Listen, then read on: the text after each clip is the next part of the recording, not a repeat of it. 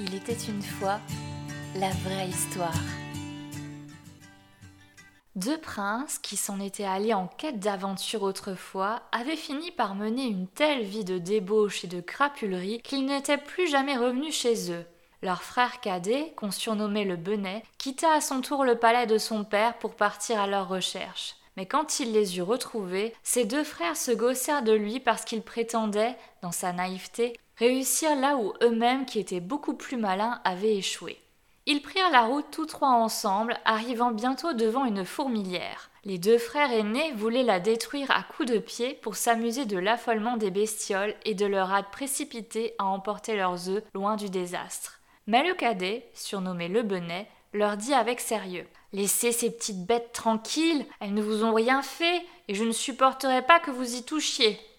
Ils continuèrent leur chemin et arrivèrent près d'un lac sur lequel nageaient des quantités de canards. Les deux aînés voulurent en capturer un couple pour le faire rôtir, mais le bonnet s'y opposa et leur dit Laissez ces bêtes tranquilles, elles vous ont rien fait, et je ne supporterai pas que vous y touchiez. Ils continuèrent et trouvèrent bientôt un nid d'abeilles sauvages, mais tellement gorgé de miel qu'il en dégoulinait le long de l'arbre. Les deux aînés voulurent allumer un feu au pied de l'arbre afin d'étouffer les abeilles et de prendre le miel. Mais le benet les en empêcha vigoureusement. Laissez ces bêtes tranquilles, leur dit-il. Elles vous ont rien fait, et je ne supporterai pas que vous leur fassiez du mal. Ils continuèrent leur marche et arrivèrent pour finir à un château étrange. Il y avait des chevaux dans les écuries, mais ils étaient de pierre, et il n'y avait pas âme qui vive à l'intérieur du château.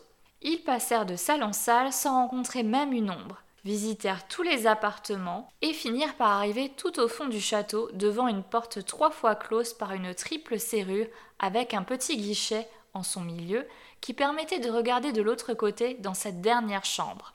Ils y virent un petit homme tout gris assis à une table. Ils l'appelèrent une fois, deux fois, mais il n'entendit pas. Quand ils l'appelèrent pour la troisième fois, le petit homme se leva brusquement, vint ouvrir chacune des trois serrures et sortit de la chambre sans souffler mot.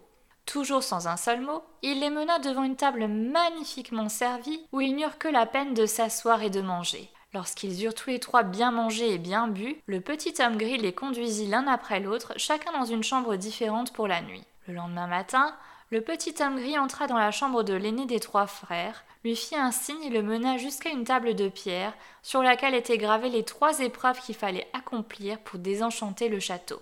Comme première épreuve, il fallait chercher dans la forêt, sous la mousse, les perles de la princesse qui étaient au nombre de mille. Et celui qui ne les aurait pas trouvées toutes, jusqu'à la dernière, avant le coucher du soleil, serait lui-même changé en pierre. Pas une seule et unique perle ne devait manquer. L'aîné alla dans la forêt et chercha toute la journée, chercha et chercha, mais quand le jour toucha à sa fin, c'était tout juste s'il en avait trouvé cent. Il en fut de lui comme c'était gravé sur la table, il fut changé en pierre. Le second jour, ce fut le deuxième frère qui tenta l'aventure, mais il ne s'en tira guère mieux que son frère aîné, puisqu'il ne parvint à trouver quelques deux cents perles, et il fut changé en pierre. Quand vint enfin le tour du frère cadet, il chercha lui aussi sous la mousse pour commencer. Mais c'était tellement difficile de trouver les perles, et cela allait si lentement, si lentement qu'il en désespéra, s'assit sur une pierre et se mit à pleurer. Il était là, prostré, quand arriva devant lui pour l'aider le roi des fourmis qui l'avait sauvé naguère, et avec cinq mille de ses sujets, il eut au fait de lui trouver et rassembler les mille perles de la princesse. Ce n'était là que la première épreuve, et la deuxième était qu'il fallait trouver, au fond du lac, la clé de la chambre à coucher de la princesse. Le benet y alla, et quand il fut au bord du lac, les canards, auxquels il avait sauvé la vie, eurent au fait de plonger et de lui rapporter la clé. Mais la troisième épreuve était la plus difficile, car il s'agissait de désigner entre les trois princesses endormies, toutes trois filles du roi, la plus jeune et la plus jolie. Or, elles se ressemblaient absolument, et la seule différence qu'il y avait entre elles était le genre de sucrerie qu'elles avaient mangé juste avant de s'endormir. L'aînée avait mangé un morceau de sucre candi, la seconde avait goûté un peu de sirop, et la cadette avait mangé une cuillerée de miel. Ce fut la reine des abeilles que le bonnet avait sauvée du feu qui arriva à son secours. Elle goûta aux lèvres de chacune des trois princesses et se posa sur la bouche de celle qui avait mangé du miel, permettant ainsi au jeune prince de désigner celle des trois qui était la cadette. L'enchantement qui pesait sur le château se trouva aussitôt levé, et tout sortit de son sommeil, cependant que ceux qui avaient été changés en pierre retrouvaient leur forme vivante. Le Benet, puisque tel était le surnom qu'on lui avait donné, épousa la princesse la plus jeune et la plus adorable, héritant du royaume à la mort du roi son père. Quant aux deux frères, ils épousèrent les deux autres princesses, ses sœurs.